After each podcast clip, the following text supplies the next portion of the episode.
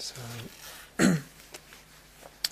tonight and tomorrow night and uh, the night after that kind of form another little um, trinity. And uh, tonight and tomorrow in particular, I want to uh, talk about the nature of mind. And uh, John has been touching on this a little bit, but I want to go, go into it from a practice point of view. Um, and I thought rather than kind of cram it into one very long, complex, dense talk, I'll um, make it two very long, complex, dense talks. Just kidding. I hope. um, okay, so the nature of mind. A few, a few things um, to, to start. Kind of pre- precursors what we're going to end up saying is that awareness is empty. Awareness lacks inherent existence. That's something very profound to say. It's something very, very mysterious and profound to say. And that's where we're going. So I put that out right away. But again, let me, let me, let me preface the whole thing.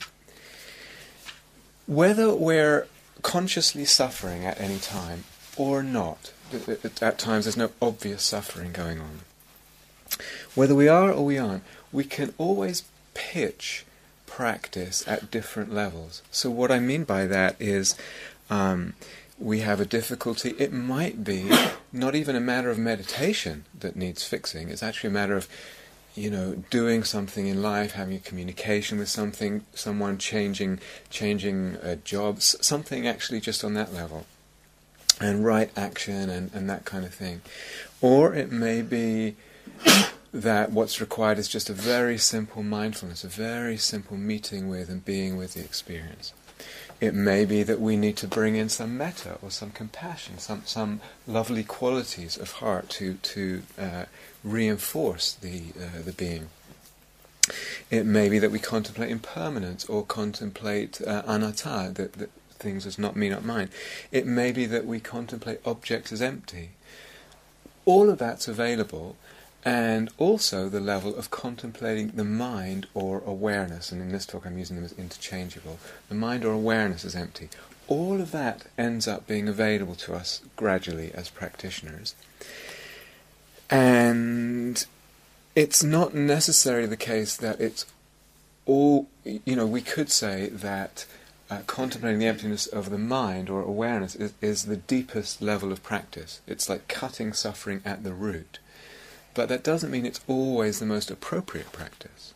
Okay, so that's that's really really important. What might, might something much simpler um, might be more appropriate in in a situation. But we could say that seeing the emptiness of awareness is kind of the deepest level of uh, of seeing uh, that's available in practice. You could say that. So, um, I just want to touch again a little bit on attitude. Um, and I've talked about this enough, and I'm, I'm not going to repeat uh, the talks I've already given about it. But I hope you can enjoy. I hope you can enjoy listening to this. And I, it, to me, that's quite important. Is it possible to actually listen to a talk like this and enjoy it, or tomorrow night? And so it might be it might be that you're listening and something is said, or another time you read something, you listen to another talk, and something said, and, and we don't understand, and then right, in, right quickly comes in the inner critic.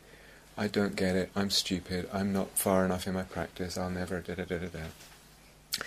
And you know, it might be okay that that voice is around. It just might be okay, and it can be doing its thing and rabbiting on, but perhaps we don't have to fully buy into it perhaps we don't have to completely believe it, that it's just there functioning, doing what it does best, uh, which is basically trashing you, and, um, and it's okay.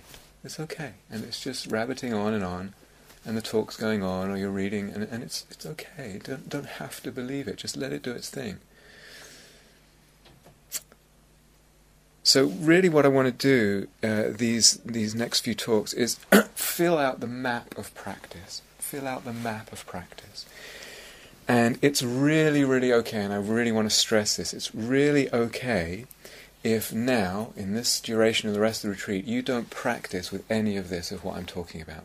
So it's totally okay. To some people, it's just it's not where practice is right now, and that's totally fine. I'm I'm painting a map, um, and you can file it away for later, or uh, it can just provide you with a sense of orientation of where you might be going. But it's really, really okay. So I hope it's possible to kind of sit back and kind of enjoy.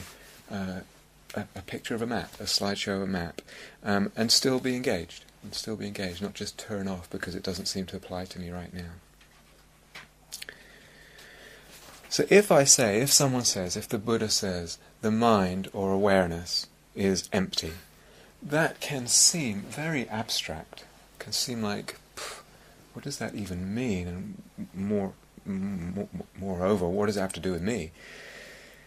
If if that's just intellectual, uh, us saying that the awareness lacks inherent existence, if it's just a kind of, oh, I see, that's what I'm supposed to believe, or I can um, see that it must be so logically, uh, that awareness, which we've actually already talked about a little bit in here already, if it's just on that intellectual level, it's not going to have much of an impact in terms of the freedom. It's, it's just, you know, we can be in the camp of those who are right and say, yeah, my team says awareness has no inherent existence, and your team is rubbish.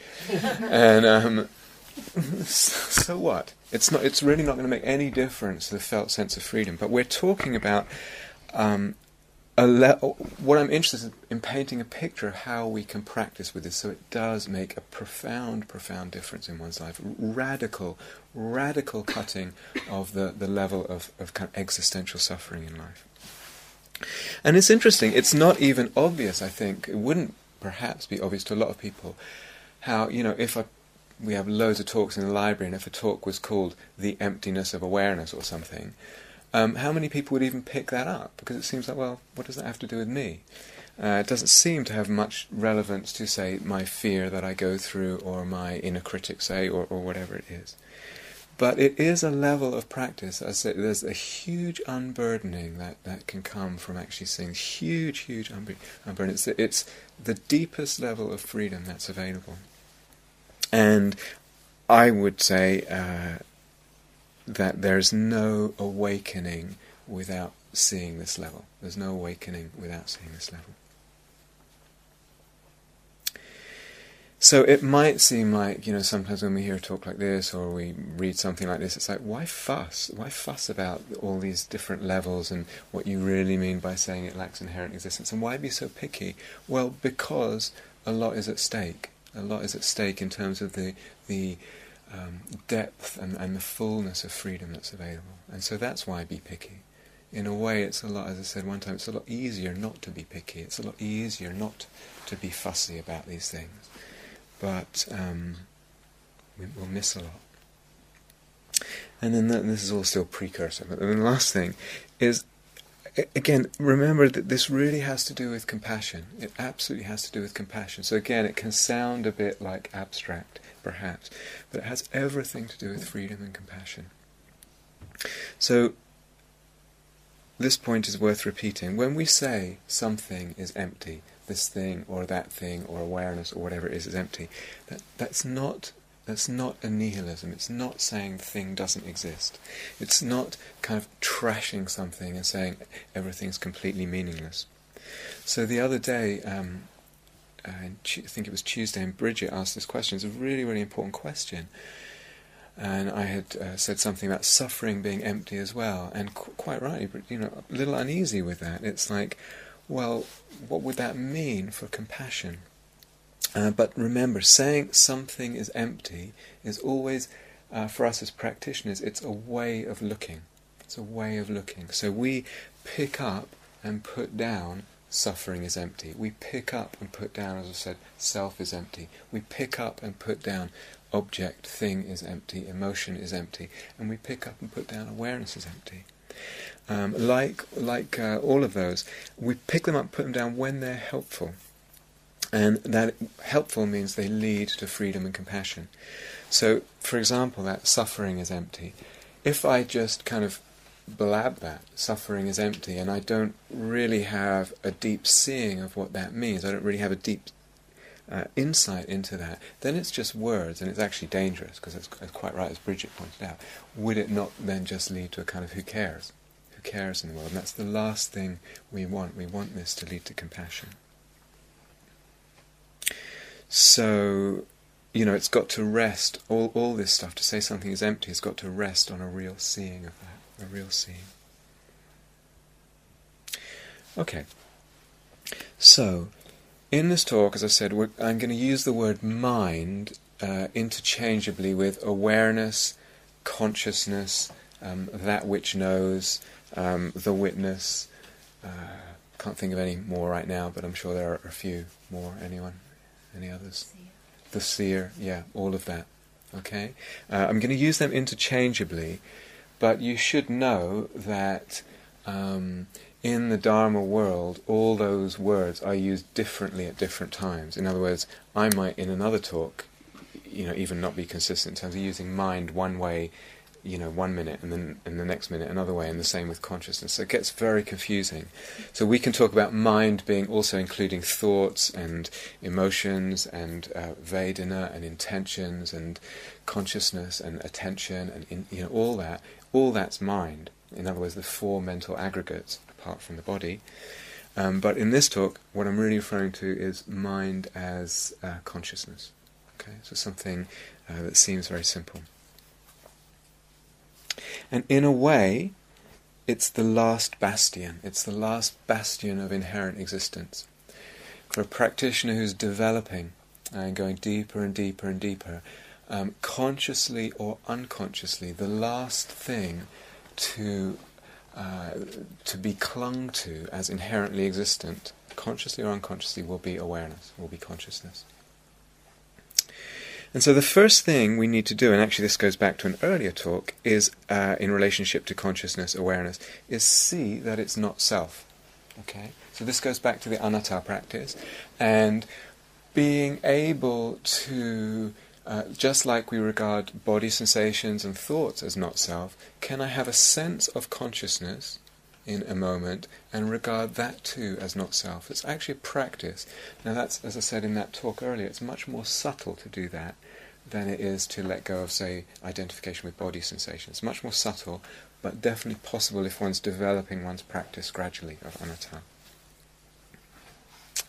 And so the emphasis again and again and again is on practice. We can practice that and develop the practice to a point where one's actually able to let go of identification with objects of consciousness, sensations and body sensations and thoughts and all the rest of it, and the uh, consciousness itself. So Ajahn Maha Bua was, uh, I think he's still alive actually, he's very old, he's a, a, a great uh, Thai forest meditation master. And he um, has written or spoken about his sort of um, awakening experiences, uh, quite rare. And there was a point, he said, doing walking practice. He was at a monastery staying for a little while, doing a walking practice, and he said it was very, very silent, very, very silent. He was already very developed as a as a practitioner and a thought, kind of a voice, emerged intuitively from inside, and it said, When there is a center to the knowing, there will be suffering. When there is a center to the knowing, there will be suffering. And he said that was a real turning point in his practice. Something he knew he knew how he needed to practice them. However, a statement like that can be interpreted at two different levels. When there is a center to the knowing, there is suffering, might mean when there is a center in the self, when I identify with it. And then it's on the level of anatta, of identifying with, uh, sorry, when there is a to the knowing, of identifying with consciousness. But we're interested also in the level of shunyata, of emptiness of the awareness itself. See? So Ajahn statement can be interpreted at two different levels. When there is a center to the knowing, then there is suffering. That could mean if I take the center of knowing to be this self or here, then there's um, uh, there's a, self-identification with consciousness. But what we're interested in is not just that level. We are interested in disidentifying with consciousness, being able to do that, but we're also interested to know what does it mean to say that awareness not only doesn't belong to me, but it also lacks inherent existence itself.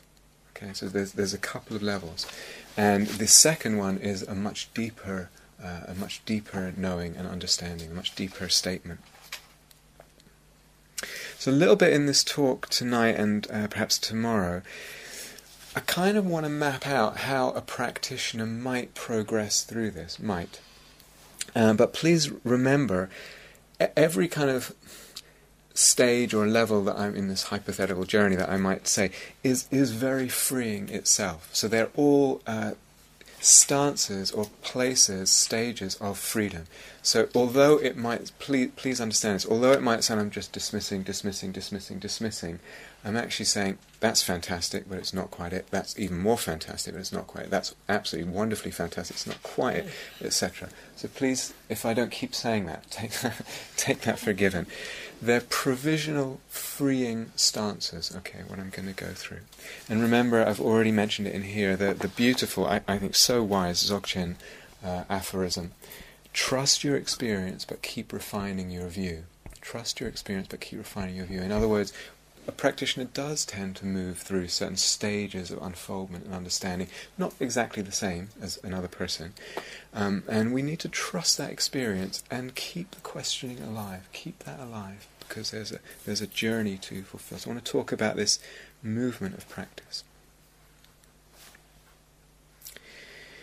Now, most people who are not particularly, um, what's the word, introspective or philosophically inclined, um, probably wouldn't wonder too much about the nature of awareness, the nature of mind. It's not.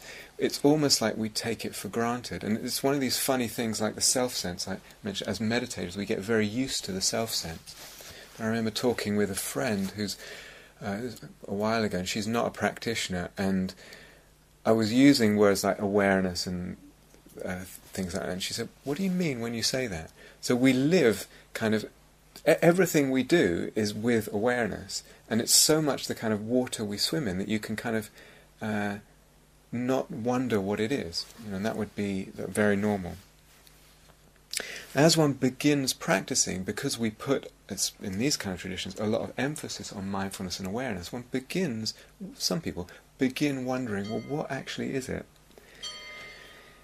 Now, one way of conceiving of awareness, and I've had practitioners tell me this, and again, very helpful, but uh, also limited, is awareness is a mirror. Awareness is a mirror which reflects the world.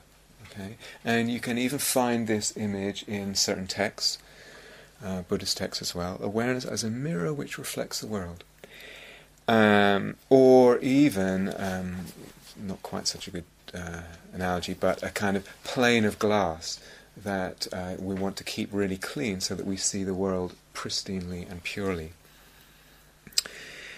Uh, now that's helpful. A mirror could be helpful. The idea of awareness being a mirror could be helpful because the sense of a mirror as something in a way separate from the object it reflects.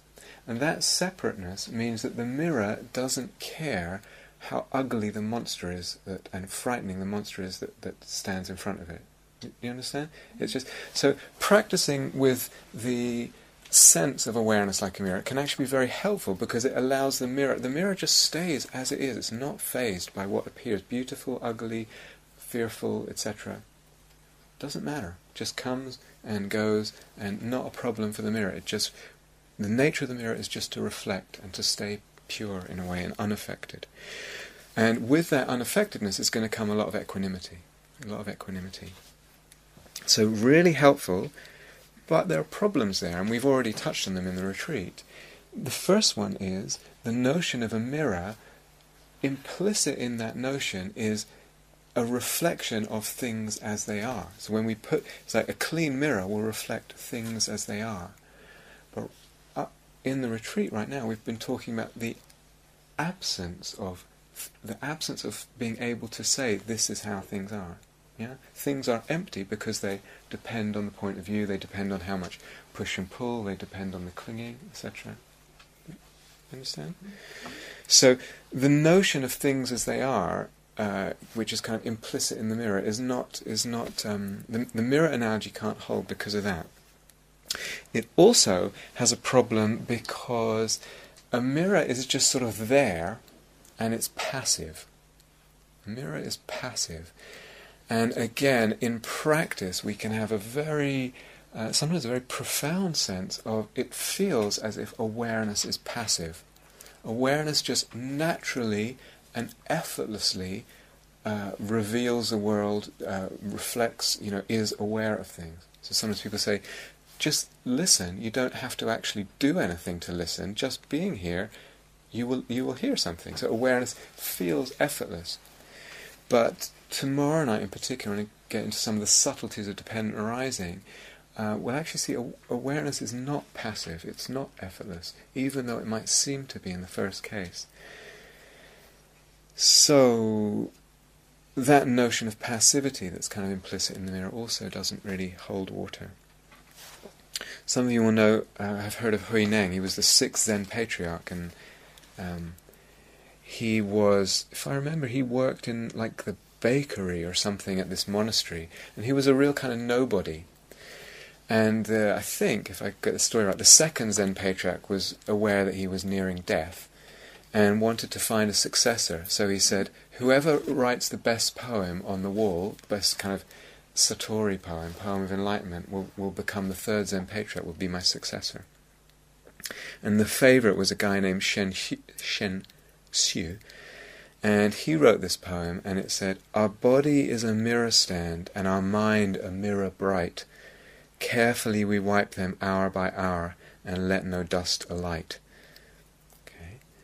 And for a while that was up there, and everyone was like, really profound, great, okay, he's going to get it. And then one evening, another, one night, overnight, another poem appeared, anonymous. There never has been a mirror stand. There never has been a mirror bright. There never has been a mind like that. Since all is void and empty, where can the dust alight? And that was Hui Neng, the little measly little baker or, or, whatever, a baker's assistant or something in the monastery, and the uh, dying abbot said, "That's my man," and uh, he became the third Zen patriarch.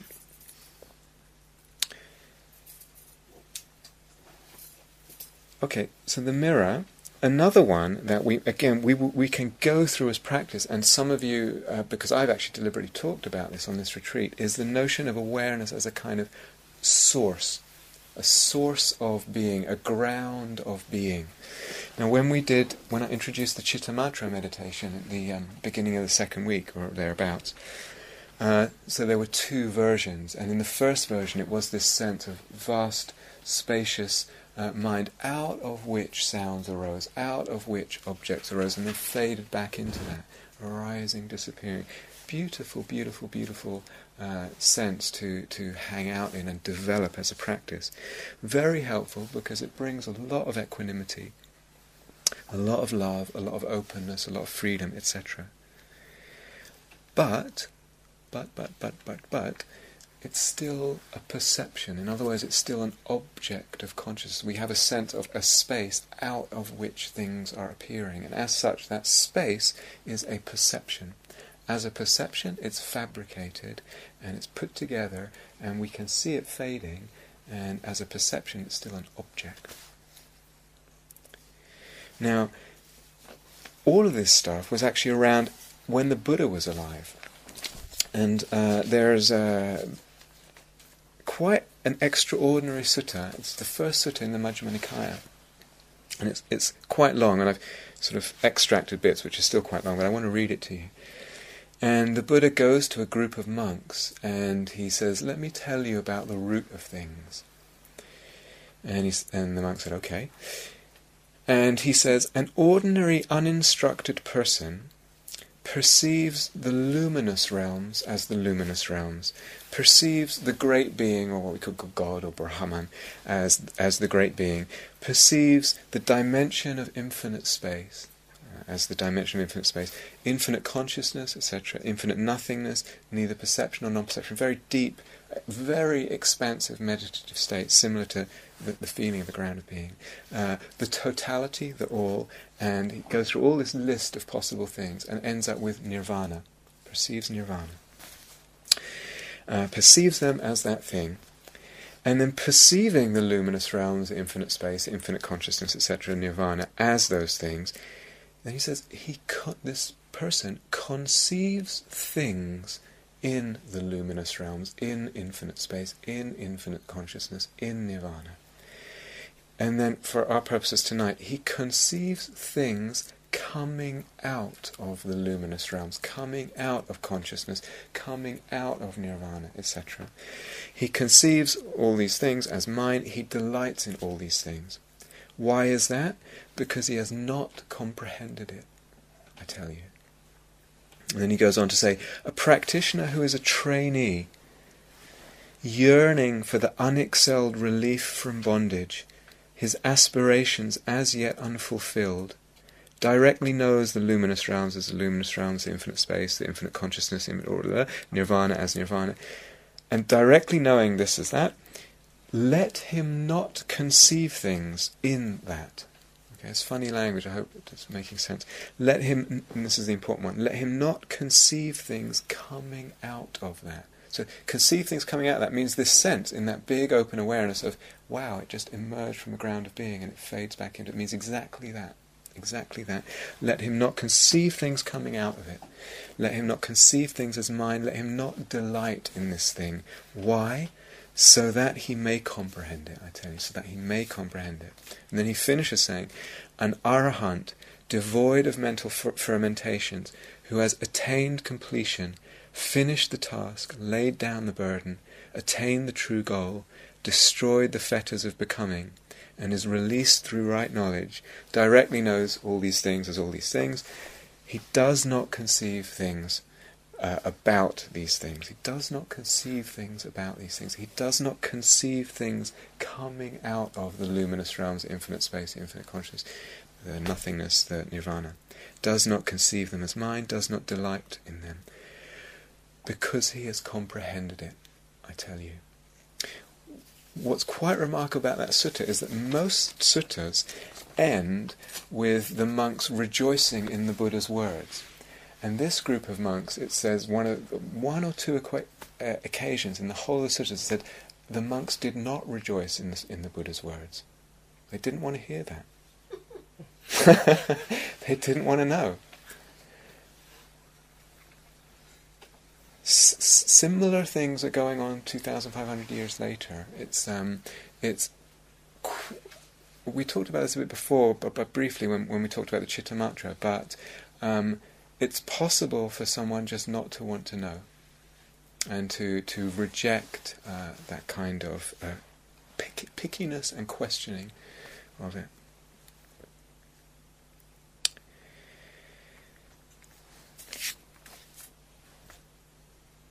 Another another um, possibility is um, actually this is touched on in that sutta, but the luminous mind. And again, practitioner and, and, maybe some of you get a sense when everything's really quiet, things really. It's almost like the sense is things things fade away, and we're just left with an incredible sense of luminosity inside. Lum- the mind itself feels luminous. So again, I'm going to read you a passage from from uh, again from the Pali Canon. I'm going to read you two translations of it because partly what I want to say, without getting too scholastic about the whole thing, is that first of all, there are very different translations, and secondly, the texts seem to contradict each other. Even the Pali Canon seems to contradict each other in different places, itself in different places. So listen to this. Luminous is the mind, brightly shining, but it is coloured by the attachments that visit it. This this unlearned people do not really understand, and so do not cultivate the mind. Luminous is this mind, brightly shining, and it is free of the attachments that visit it. This the noble follower of the way really understands, so for them there is cultivation of the mind. That's beautiful, isn't it? Yeah, it's beautiful. Listen to an, yeah, okay. Luminous is the mind, brightly shining, but it is coloured by the attachments that visit it. This unlearned people do not really understand, and so do not cultivate the mind. Luminous is this mind, brightly shining, and it is free of the attachments that visit it. This the noble follower of the way really understands, so for them there is cultivation of the mind. Okay, that's one translation, which is a very appealing and attractive translation. Um, my teacher, that's quite a loose translation, by the way. It's quite a, very, very loose based on the Pali. Uh, one of my teachers translated it. Luminous is the mind. Uh, it's actually very repetitive in the Pali, and it lacks some of the sort of poetry of that first one. And it is defiled by incoming defilement. And not knowing this, uh, when people don't know this, there is no development of the mind. Then it says, luminous is the mind, and it can be freed from incoming defilements. It's quite different. Uh, and, and for someone who doesn't see that, there is no development of the mind. Okay? Now, I'm not a Pali scholar, um, but I just want to point out uh, there's quite a lot of manipulation of translations depending on what the desired meaning is. Um, Whose is the first one? um, do you really want to know? Yeah. Um, You don't want to tell us, Rob? I, I, I, the Buddha has a sutta. It's called, um, what is it called? I can't remember what it's called, but it's about, um, it's about not not causing problems in in a way. And and he says, when you're disputing a teaching, focus on the teaching and not the person. Least I think that's what the Buddha says. It makes a lot of sense to me that we can get into picky, you know. Um, let's put it this way. I mean, I'll tell you. Okay, it's it's Gil Fr- Fronsdal. Okay, and the second one is from Ajahn Thanissaro. Um, what I want to say though is again go back to what I said at the beginning of the talk, which is these are all beautiful, provisional, provisional, very freeing stances to develop. So, wouldn't question this. Would just question it as an ultimate truth. Okay, so that's all. Please, please remember that. Um, I, I dislike quibbling in the extreme, although I, I find myself doing it a lot just by the nature of, of you know teaching and trying to be really clear about things that I feel need clarity. But um, so please remember, it's if we can have a sense of that, exactly what he's talking about, that's so freeing. It's such a deep resource in practice. Is it the final resting place? Is it the ultimate truth? Do we hang up our hat there? No, I hope not. I hope not. Um, Ajahn again, this great Thai teacher, listen to his what he has to say about this. The radiant mind, the luminous mind, that is ignorance. That's the embodiment of ignorance. so it's like turned it right around. It's, it's, he was hunting for for ignorance. He was so the last thing I have to find before I become an arahant is ignorance, and finds it as the luminous mind. So the texts contradict themselves, translations contradict themselves, even inside the Pali Canon it's contradictory. Again, though, I say, if luminosity is an object, in other words, if it's a perception of luminosity, that can't be the nature of the mind, because it's a perception, it's an object, right? Do, do you see that? Yeah. Um, so it's still in in the realm of perception itself. It can't be awareness itself. Now, when I, I talked about the Chittamatra, um, I threw out very, very briefly, and it's possible no one even caught it, but I, did, I threw out very briefly. Sometimes we get this sense of a very spacious awareness, and it's almost like a global awareness, and that gets really strong, and everything belongs to it, everything belongs to it, everything is that. Then you can go, instead of saying that's it, you can go a step further by saying, well, that's an impression in awareness too the sense of awareness is also an impression in awareness, and just see what happens.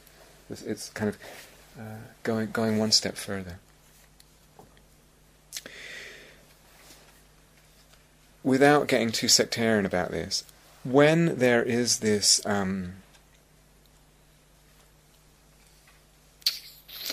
highlighting of the, the luminosity of the mind as something really to to uh, as a kind of final resting place, oftentimes the people um, who are uh, pointing to that point at another uh, sutta and say where the Buddha also talks about the luminous mind in the Pali Canon, and it equates it with consciousness without feature, and without uh, limit, etc., and luminous all around. But it go, that second sutta goes on to say that that consciousness, luminous, without feature, um, etc., does not partake of anything at all in the phenomenal world. In other words, it doesn't know any objects. Okay, so it's if you say they're the same thing, then then how could we say in the first in the first quotation, how is such a mind defiled or even coloured if it has nothing to do with any objects? You understand? It's not partaking of that. And how possibly could we develop something that has no characteristics? You can't. Something needs characteristics to be able to develop it. If something is devoid of characteristics, it's impossible to develop it.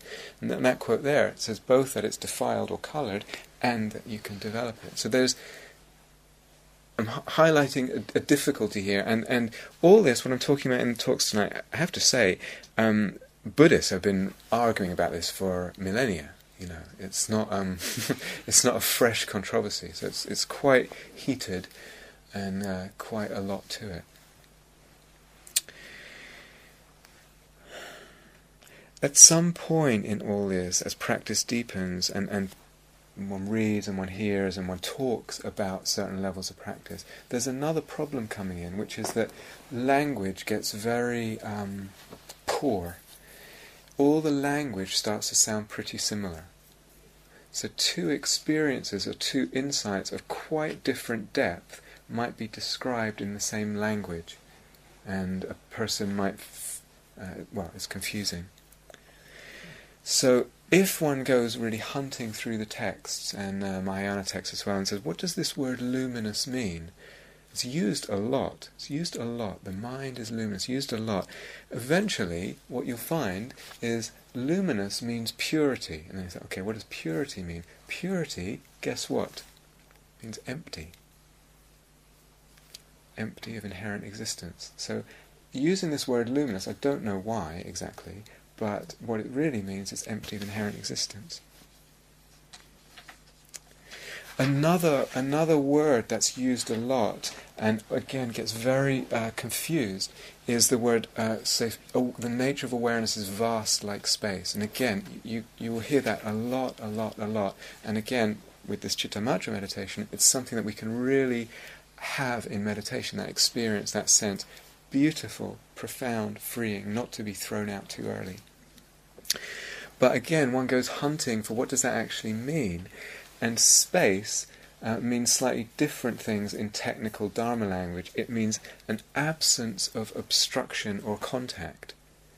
So we tend to think, well, that's space, it's like it's this thing, but actually it's an absence of something. So it's like uh, in, in another sutra it says,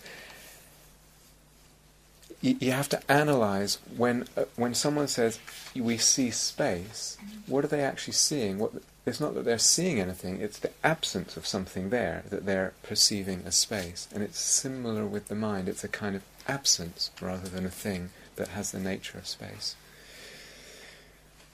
So, like I said, I, I, know this sounds very picky, but there will come a point if the integrity is alive in practice, and if one cares, and if one keeps that questioning integrity alive, these will be questions that one is desperate, desperate uh, yearning to, to have some clarity about. And it, it, I'm aware that it may sound incredibly picky and I don't know, uh, right, it may not, but uh, uh, it, there comes a point when it's actually very important.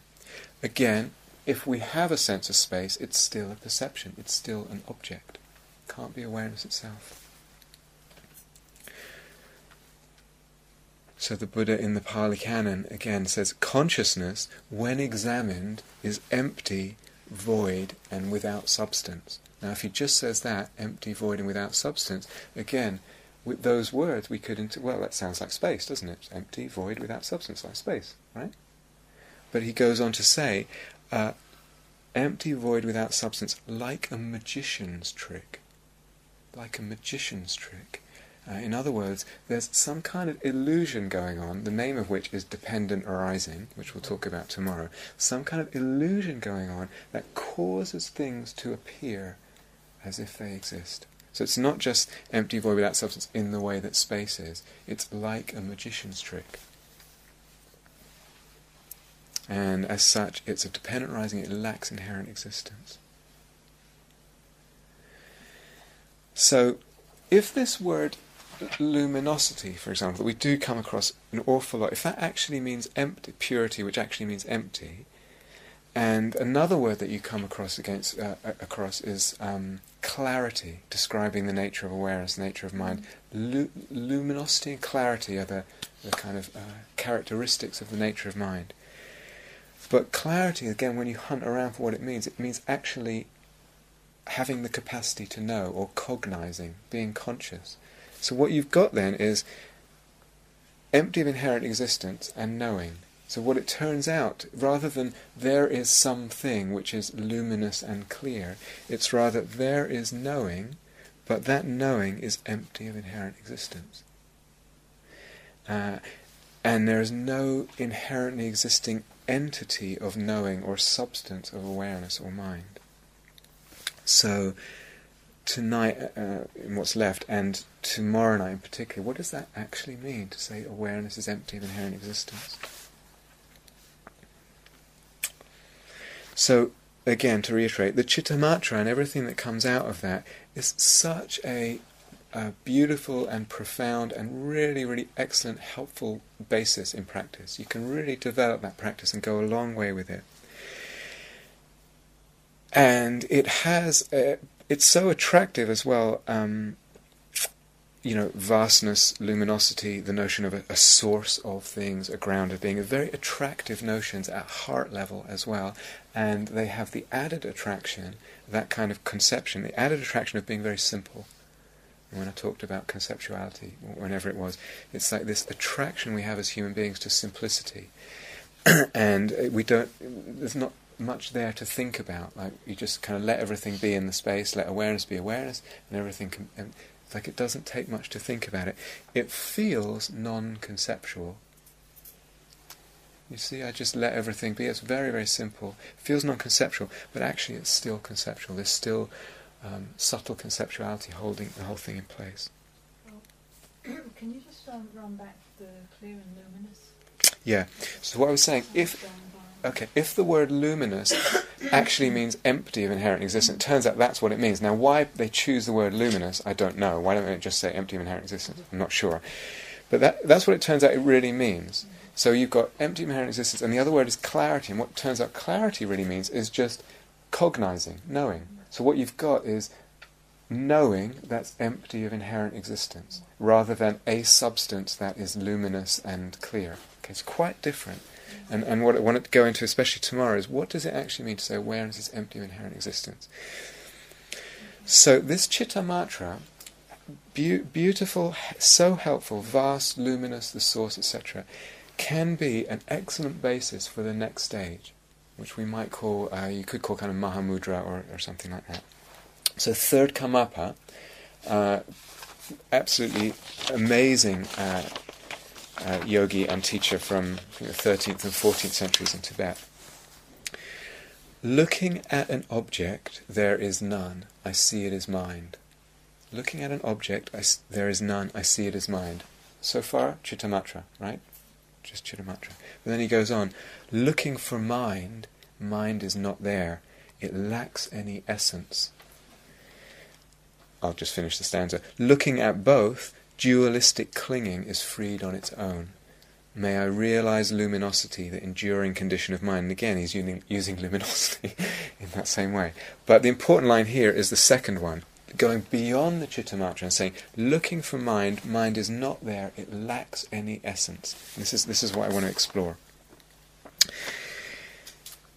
So, how are we going to discover that mind lacks any essence? Um, in the Mahamudra tradi- tradition, uh, rather the Kagyu Mahamudra tradition, actually no, uh, not just the Kagyu, but m- many Mahamudra traditions. Um, the first thing is to find that mind is actually unfindable. So the first thing one does is go looking for the mind and see if you can find it. So, and what one finds is that you can't find it. So, uh, Shantideva, I'm going to read you a bunch of quotes now, I hope it's okay. Shantideva, since mind has not been seen by anyone, There is no benefit in saying that it is self-aware and self-illuminating, which is a kind of Chittamatra claim. It just mind doesn't know objects; it just knows itself. When it is not seen by anyone, then we, whether it is illuminating or not illuminating, is like the graceful stance of a barren woman's child. Got that? Even to talk about it is meaningless. It's meaningless. If you can't find mind, okay, I'll, I'll read a few of these. Shantideva again, a different different passage. Mind can be found, awareness can be found neither inside, outside, nor elsewhere. It is not a combination of inside and outside, um, actually, or a combination of anything else, and neither it is is it something apart. It is not the slightest thing. The very nature of sentient beings is nirvana. So that last line is interesting. The very nature of sentient beings is nirvana. If I can't find anything here at all, not in the body, not in the mental aggregates, not in consciousness that lacks any, that has any inherent existence, you could say, my my very nature, our very nature of sentient beings is is peace. There's nothing there inherently to disturb. We'll come back to that. Um, another one. Talking to a guy named Osung. Osung, mind does not exist inside. It also does not exist outside. It also isn't observed to be between the two. Osung, there is no mind to discover, none to show, none to support, none to appear, none to perceive, none to form an idea of, none that abides.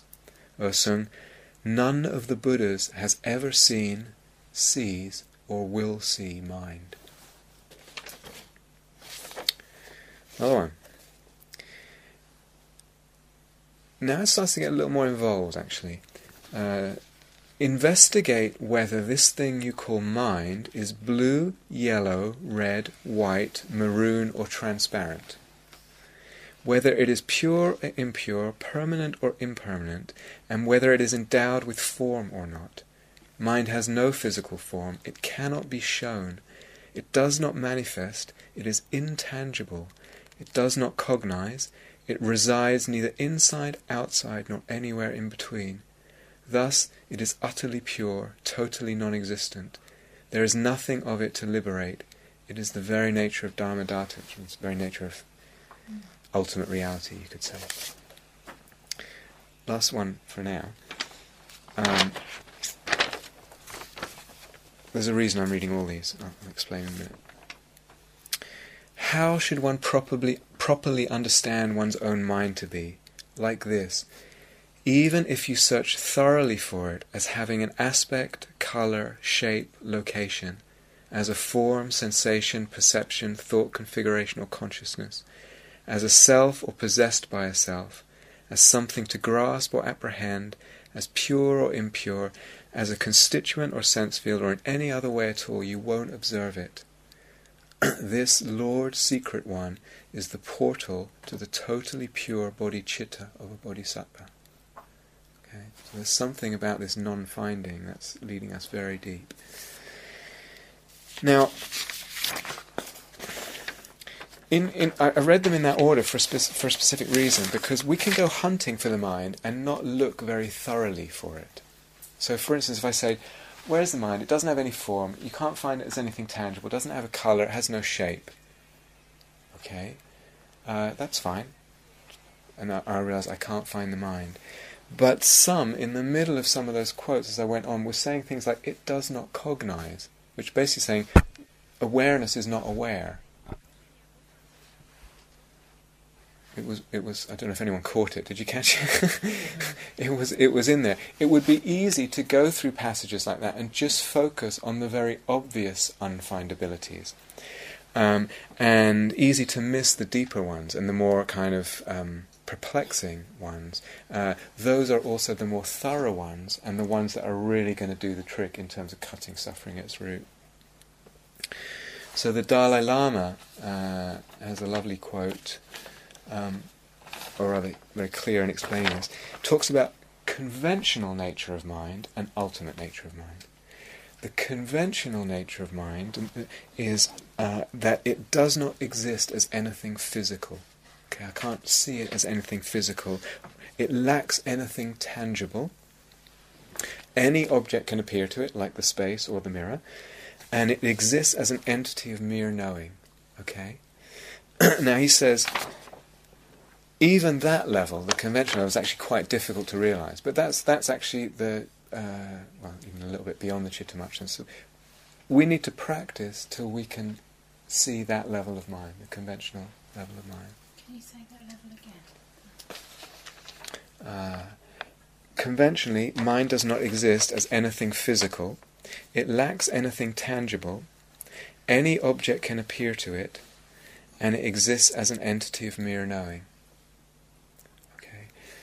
So I hope you guys are okay with this. I know, I know, as I said, going back to the beginning talk, it's going to sound very abstract for some. But why I'm mentioning all this is because there comes a point in practice when that's what one sees of the mind. One reaches a point when one actually does see the conventional level of mind, lacking anything physical, not tangible, anything can appear to it. It's just a kind of knowing, and one might think that I have I have realized the ultimate nature of mind. And that's exactly what the Dalai Lama is pointing to not quite yet being the case. Because then we need to analyze further and deeper and understand deeper and actually come to what's the ultimate nature of mind. Okay? This is a tall order, it's a tall order.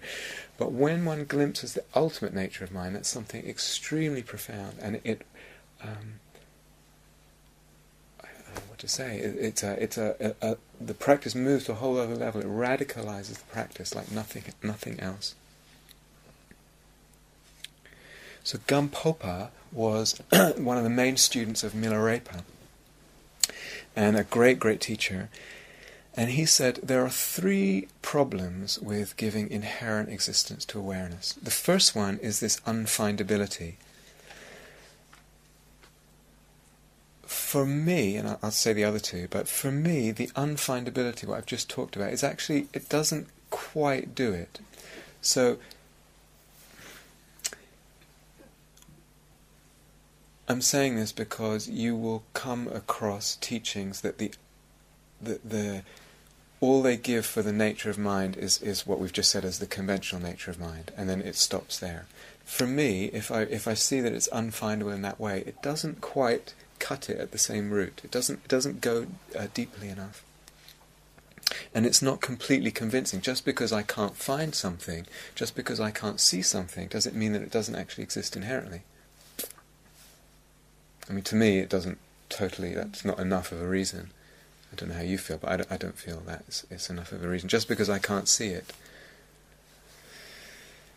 Second one has to do with um, the knowing and the known, and, and the relationship between the knowing and the known, which we touched on a little bit, and I want to go into. And the third one actually has to do with the emptiness of time, which I want to reverse, uh, re- reserve for t- tomorrow. So let's explore this time. Oh. Time. so the second one is uh, relates to consciousness m- meaning a knowing. Okay, and we've talked about this. It's very easy because there's a noun in English consciousness, awareness, to think of a thing, because nouns usually refer to things. But if we replace it by a verb, knowing, it's a, a, a process and activity. And Buddha says consciousness is knowing, and it's knowing in terms of the six senses and their objects. So we know sight, sounds, smells, tastes, touches, and thoughts and images, mind, uh, mind, mind states, etc. Now, knowing, as we've already talked about this, but knowing needs a known. Okay? Knowing needs a known. And what does a known need? It needs knowing. Okay? Knowing needs a known, and a known needs knowing. Okay? There's no known without knowing, mm. and there's no knowing without something known. right? Mm. The two are. Does everyone get that? Yeah? The, the two things are mutually dependent. They're mutually dependent. Now, two things that are mutually dependent cannot have inherent existence. Two things that are mutually dependent cannot have inherent existence. Because, um, in a way, both have to precede each other to be a cause for the other. They can't be, we've been through this before with something else, can't be simultaneous because there's no time for one to cause the other. So we talked about Vedana and the reaction also being mutually dependent and therefore mutually empty. But the same thing with consciousness and perception, knowing and known. Okay? They always go together. You can't have one without the other. So, what does that mean? They're the same thing? Does it mean they're the same thing? That my consciousness becomes a mat when I see a mat? My consciousness becomes an elephant when I see an elephant? They're not the same, but they're not different either. You can't actually separate them. It's a bit like the left and right of a stick again. They're not separatable. You can't have one without the other. They're not. You can't say they're the same. You can't say they're different. They lack uh, inherent existence. They lack a separate, independent existence. Did you say they can't arise simultaneously? Um, well, in a way they can, but they can't arise simultaneously as two inherently existing things arising simultaneously. So if, if you say they arise simultaneously, then you can't then say that one is a cause for the other. Yeah, that's all. But um, but we can go further with this. We've talked thus far on the retreat about the known perceptions, and we've talked on and on and on about the known being empty. Empty. It depends. Uh, it's fabricated. It's dependent rising. Depends um, how much push and pull, how much uh, clinging, how much identification. The known is dependent and so empty. So in a way, consciousness, you could say, is leaning on something empty. It's leaning on a vacuum. It's got. It's got. It's being supported by something that actually isn't really there.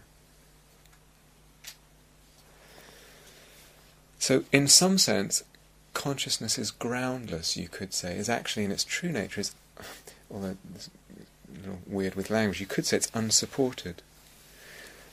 So, objects depend on the mind, as we've talked a lot about, so they are empty, because they depend on the mind. And now we're saying that the mind, consciousness, depends on objects. No object, no knowing, no consciousness. And the mind depends on something, objects which are empty. You have two emptinesses leaning on each other, two nothings flopping through each other.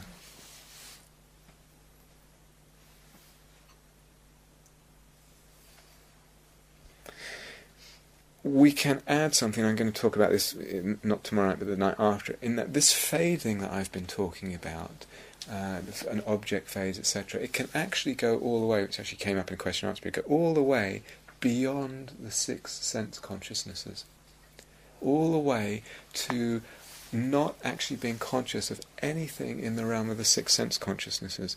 And then one asks again, well, one sees that it fades dependent on letting go, dependent on relaxing the clinging, dependent on not identi- uh, not identifying. In other words, saying the other way around more accurately, consciousness appears dependent on clinging.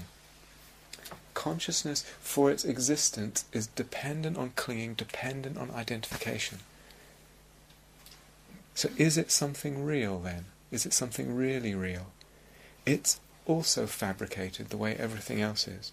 It's fabricated by clinging, it's fabricated by self identification, me mining, and it's fabricated by delusion. Just the notion that things are inherent in existence will fabricate consciousness.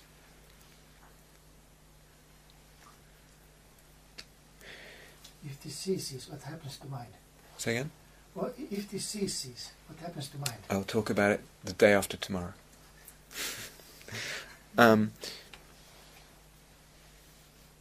tomorrow I will talk about the emptiness of time, which is Gampopa's third reason for the impossibility of awareness having inherent existence, and also talk about some of the other reasons in terms of dependent arising, very very subtle levels of dependent arising.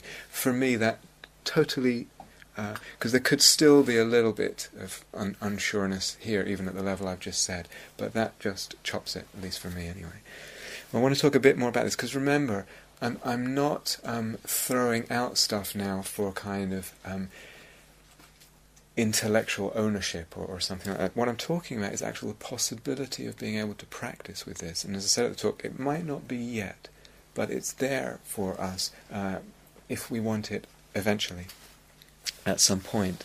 And it might not take the years that you think it takes. So, how would one do this? Well, here I am in meditation, and it's going okay, and things are quite, or even if it's not going okay, and I start to contemplate at a level that I am, uh, at a level that feels like it works to me. So if that's the anatta, or if it's that um, I'm ready to see, just look at things and see that they're empty, whatever. But eventually it gets to the point where um, I'm able to have look at whatever's in consciousness, whatever that is, a sensation, a mind state, a perception of whatever, and look at it and hold it there in the attention and look at it and say empty, empty.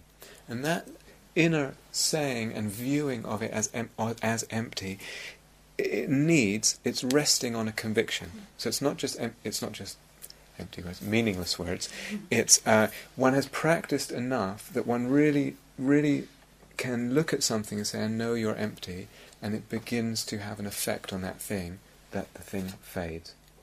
And the thing starts fading a little bit. But as you're contemplating the emptiness of this thing, um, almost then including a sense of consciousness in that moment too. So there's a sense of the perception and a sense of consciousness as well. And reflecting quietly, background of awareness, that it's dependent, the consciousness is dependent on, um, it's not separate on the object that is empty. You understand? So just going through what we've just talked about, actually very subtly, very quietly in that moment, then you're actually in a kind of uh, one kind of uh, movement of mind. You're seeing the emptiness of the object and the consciousness that knows it. And you're looking at, you're kind of holding both and contemplating both. Okay?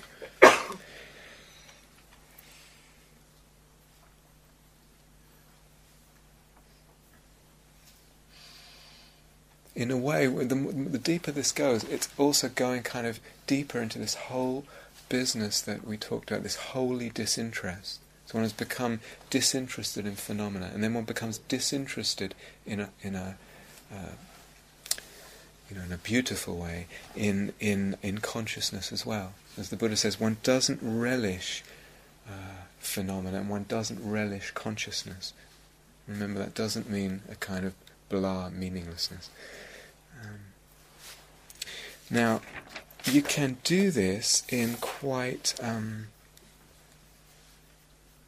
in quite a kind of intense way. In other words, you've really got some sense of perception, maybe it's a sense of stillness inside or a sense of space, and you've really got it kind of quite intensely in the focus, this this moment right there, and you're bringing that, you're seeing it's empty, and then you're contemplating the consciousness. So you can do it quite focused um, and intensely, or you can do it in a much more relaxed way, and they're both good. And, and eventually, one experiments with both of them, a much more relaxed, spacious sense of um, Almost like everything is, is mind, and that mind too doesn't exist. So, in a, in a kind of restful, resting back, or a more intense way, in a more focused way, or a more spacious way. There's also a big debate in the, mostly among the Tibetan traditions, whether one continues analyzing in the meditation. In other words, you can have some degree of samadhi and, and, and slightly start reflecting on the emptinesses there. And other schools say, no, you should absolutely never do that, etc. I'm actually happy both ways. What it rests on is the conviction that things are empty. So even if you're not actually going through the reasoning, you have to have really seen it and felt it to bring it into the meditation.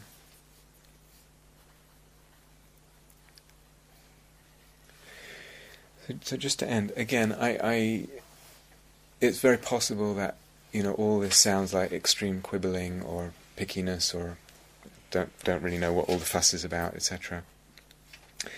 And it's possible that, um, you know, a person might hear this or, or whatever and say, well, how do you know which of all these is, is the real one? You know, different. I can find because, as I said, you can find texts that say any range of the stages that I've uh, that I've gone through. You can, you can absolutely find that. You can find material to support that any level there.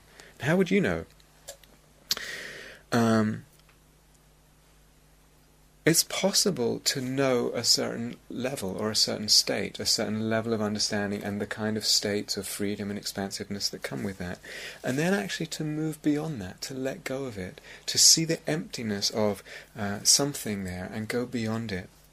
And what happens is that the felt sense of freedom deepens. And it's like shifting gears in a car. You, you do sense, oh, we're in a whole new ballpark here. We're in a whole, the whole, the whole thing has moved to another level. And actually feels that. movement, and then one looks back on where one's come from and actually realizes, oh, I see, where I was before, there was a, a clinging, conscious or unconscious, deliberate or not deliberate, at something there that I was taking to have inherent existence.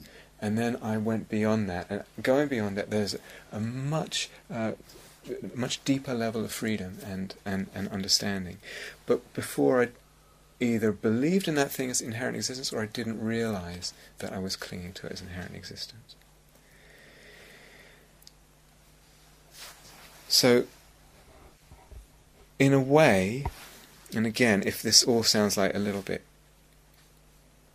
picky and irrelevant, it's good to remember very, very, very safe, almost guaranteed, that you are clinging to something as inherently existent unless you're deliberately not. Okay? That is the default, automatic, taken for granted, unquestioned way the mind works. That's what the Buddha means when he talks about delusion. That we just habitually see things as inherently existent. So I've had people say to me, "No, I don't, I don't, but I'm not thinking that that's that big open space of awareness is inherently existent." But they're not thinking that it's not. And so unconsciously, automatically, they will be. And that's, that's a given. And so just, this goes for everything. Assume that unless you're deliberately contemplating something as empty, you are seeing it as inherently existent. Okay, it's just the way the mind works until you're a Buddha. Uh, so you can pretty much safely assume.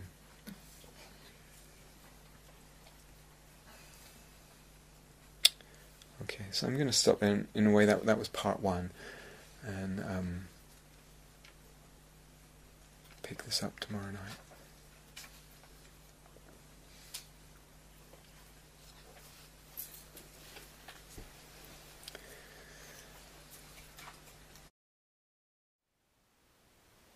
Thank you for listening. To learn how you can support the teachers and Dharma Seed, please visit dharmaseed.org slash donate.